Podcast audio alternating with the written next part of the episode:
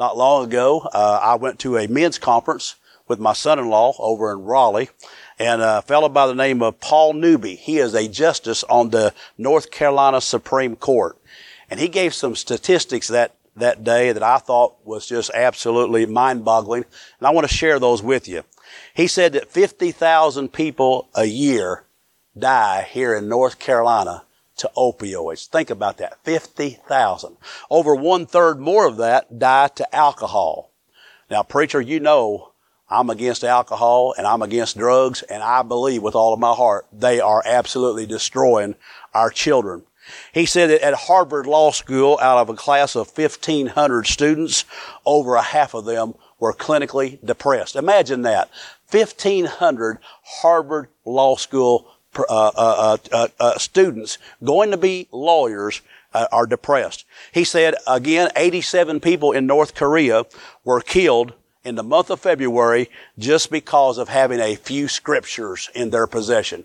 We walk into church with our Bibles. We have Bibles on our pew. We have Bibles in our homes, and we take that for granted.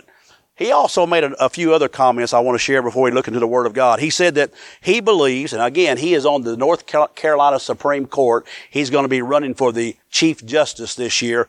He said that he believes that within the next ten years, we will be forced by our government to celebrate, not tolerate, alternative lifestyle and abortion at any stage. He says he believes that churches will be charged with hate crimes if we do not accept that within ten years. I find that very uh, mind-boggling. A couple other things he said.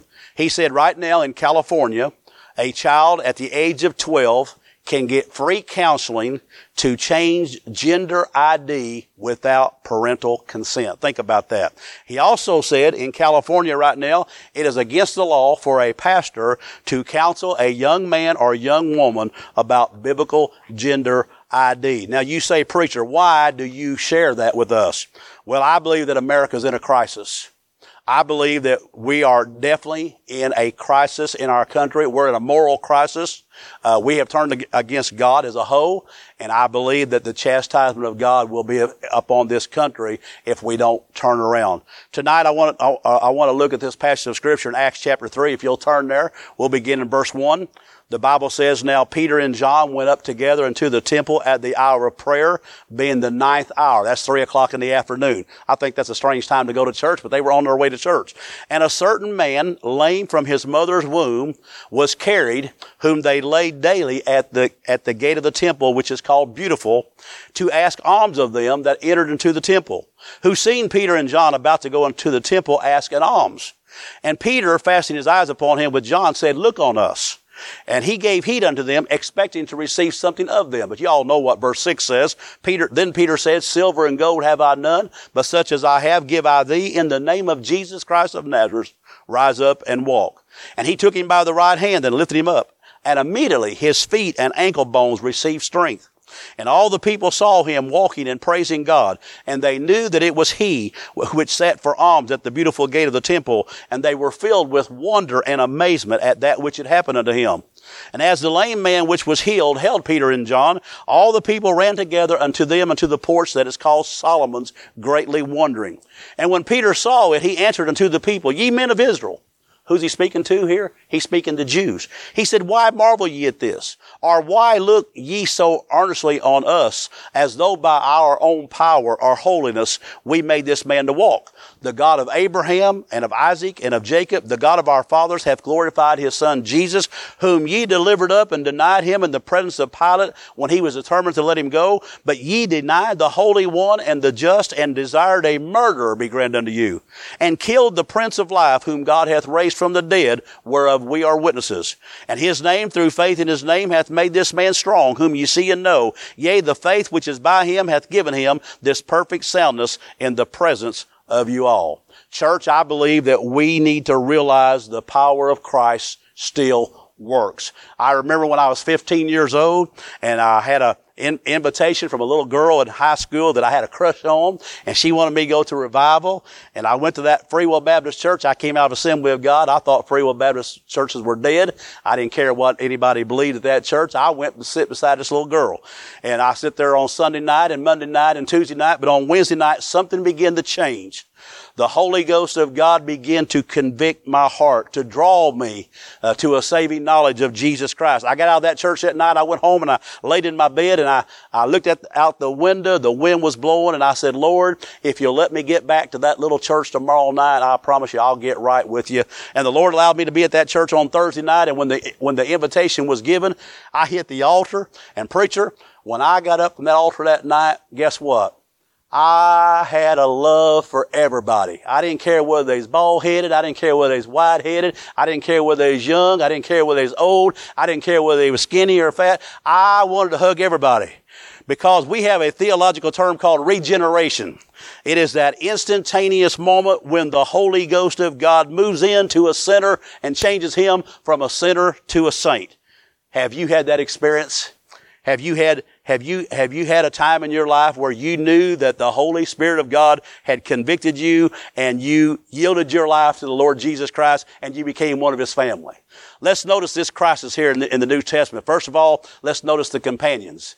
Here is Peter and John, and they're on their way to church at three o'clock in the afternoon. Let's talk about Peter and John. Isn't it ironic how the Lord puts people together who have various uh, di- differences of personality? If you know me and my wife, my wife, she's laid back.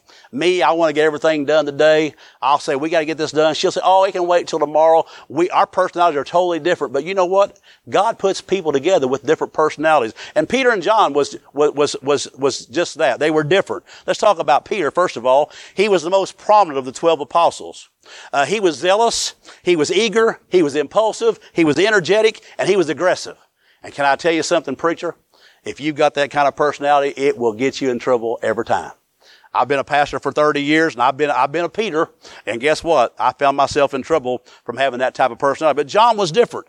John was the he was the apostle whom Jesus loved.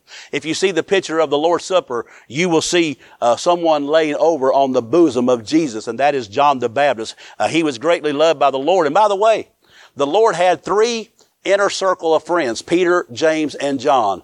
And you know what? All of us need friends. Your pastor needs friends. Deacons, you need friends. Uh, all of us need friends. And Jesus had three very special close friends. They were near Jesus at the Transfiguration. They were near Jesus in the Garden of Gethsemane. And Peter and John were pillars in the church. Even though they were very different in personalities, they were unified.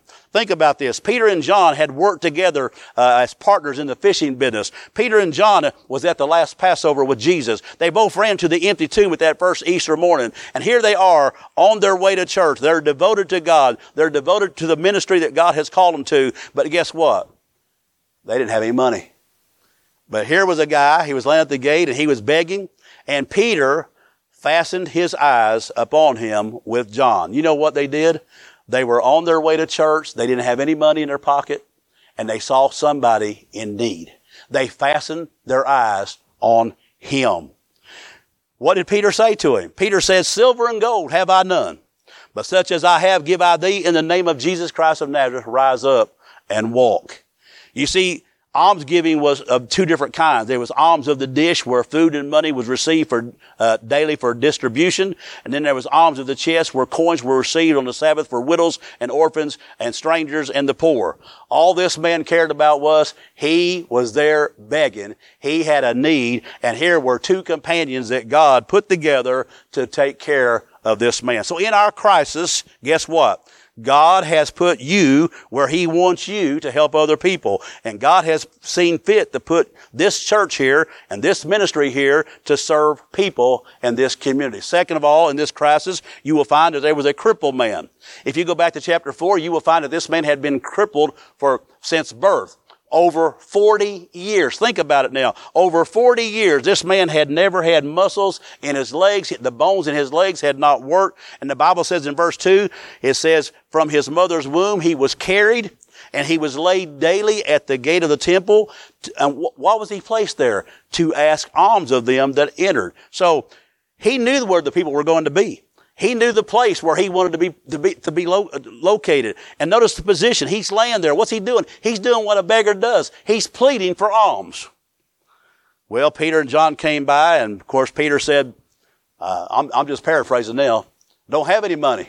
Silver and gold have I none, but such as I have give I thee in the name of Jesus Christ of Nazareth, rise up and walk. Now think about this. In verse five, he, the beggar, gave heed unto them, expecting to receive something of them. But guess what, church? He received something that day that he wasn't expecting. He was expecting silver and gold, but guess what he got that day? He got a touch from the Lord. Forty years this man had never walked. But notice what happened in verse seven. Peter put his hand out, took him by the right hand, and lifted him up. And guess what happens? Immediately his feet and his ankle bones received strength.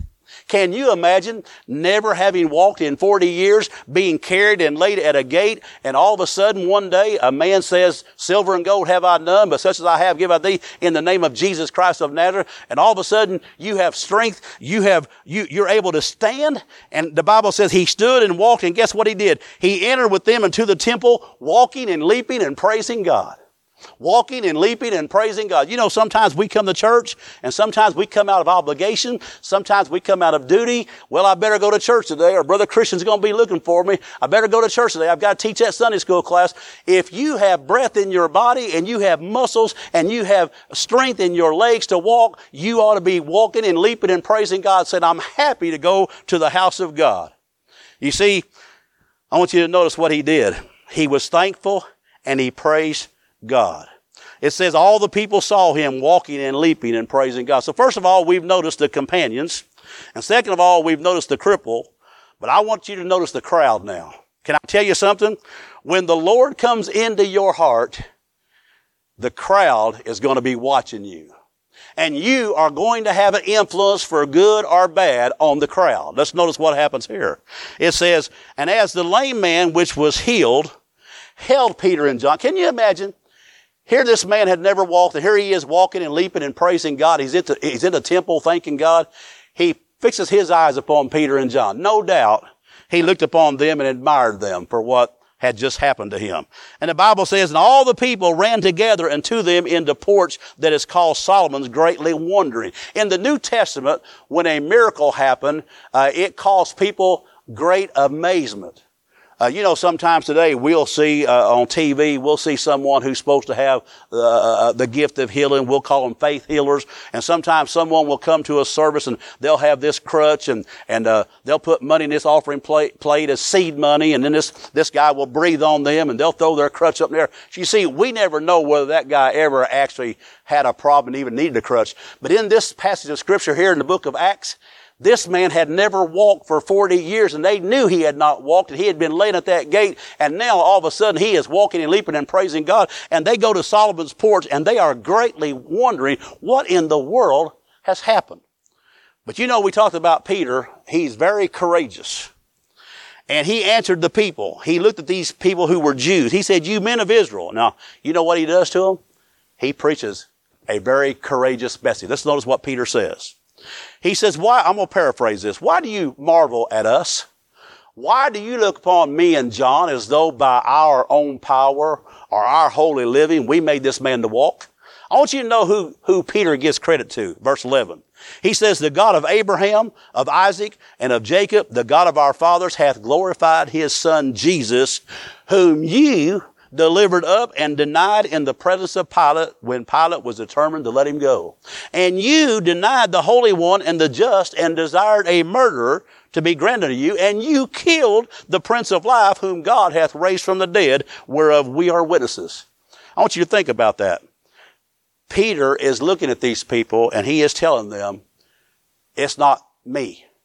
Folks, I want to tell you something. If this church, if it grows and doubles by this time next year, the preacher will probably get the credit. If this church loses a lot of people, sometimes the pastor will be discredited. But I've got news for you. It's not the pastor and it's not the deacons that grows the church.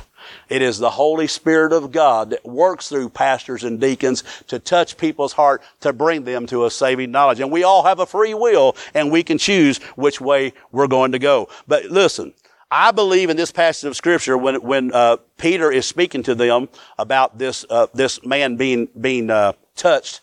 I believe it's a picture of salvation. Now you say, what do you mean by that, Brother Carl? Well, first of all, we are born like this man, lame. When I say this word lame, I've always been able to walk ever since I was uh, born. But what I want to say by this th- this tonight is all of us have been born unable to walk to please God. You and I cannot reform ourselves. We cannot lay aside this or that or the other to, to fall in favor with God. But the Bible says, for by grace are you saved through faith, and that not of yourselves. It is a gift of God, not of works, lest any man should boast. So just like this lame man, all of us are born unable to walk to please God. Second of all, this man was poor. And you and I have a sin debt that we were born with. And because of that sin debt, guess what? We're in bondage to that debt. But Jesus Christ, because He is the Son of God, uh, He is our Redeemer. He came to pay your sin debt on Calvary's tree. He laid His life down to pay that sin debt, and He paid it in full. And bless the Lord today, you and I have the grace of God upon us because our we are not bankrupt before God now. Our sin debt has been paid by Jesus Christ. This man also was laying outside the temple, and all sinners are separated from God, no matter how hard they try to be good or do good works to go to heaven. You can put money in the offering plate. You can teach a Sunday school class. You can drive a bus, church bus. That don't get you to heaven. You can be a good person, never touch alcohol, never touch drugs, be a moral person. That won't get you to heaven. What will get you to heaven is being convicted of your sins, realizing that you're lost, and accepting the finished work of Jesus Christ and who He is. That's what gets us to heaven. And then also, this man was healed wholly. He was healed wholly. He had never walked. But you know what? Here he is walking and leaping and praising God. And because of the work of Jesus Christ, guess what?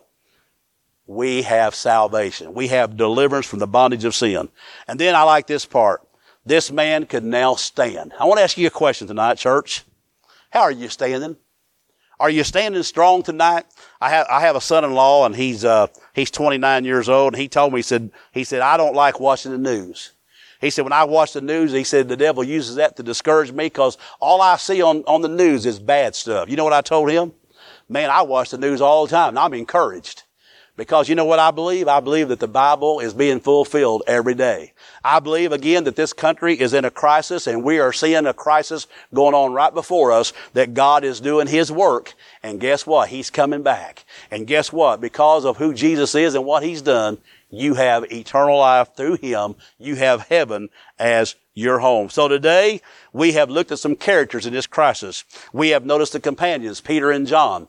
We saw how they were friends and how God used them. We saw the crippled man, who is a picture of us without Christ. And then we see the crowd. I want to ask you a question, uh, to you as individuals. How, how, how, how is your influence? How is your influence in your family? How is your influence in your community? When your kids look at you, Dad, when your wife looks at you, when your mother and father look at you, when people in your community look at you as a Christian, what kind of influence? What kind of influence do you have? Is it Christian influence or is it ungodly influence? The way we act and react, the way we live our lives says who we really are. In this passage of Scripture, I'm thankful that God touched this crippled man. And you know what God wants to do tonight? He wants to touch you. If you're here tonight and you're not saved, He wants to touch you. The Holy Spirit of God's touching your heart tonight, making you to realize that you're lost and you need Jesus. Maybe you're here tonight and you've drifted away from the Lord, and the Holy Spirit of God has touched your, your heart in this message, and you realize that you need to come back and you need to repent and do your first works over. Guess what He'll do? He, he, he'll take you and He'll change you. He'll put you on that straight and narrow road. And guess what He'll do? He'll lead you all the way to heaven.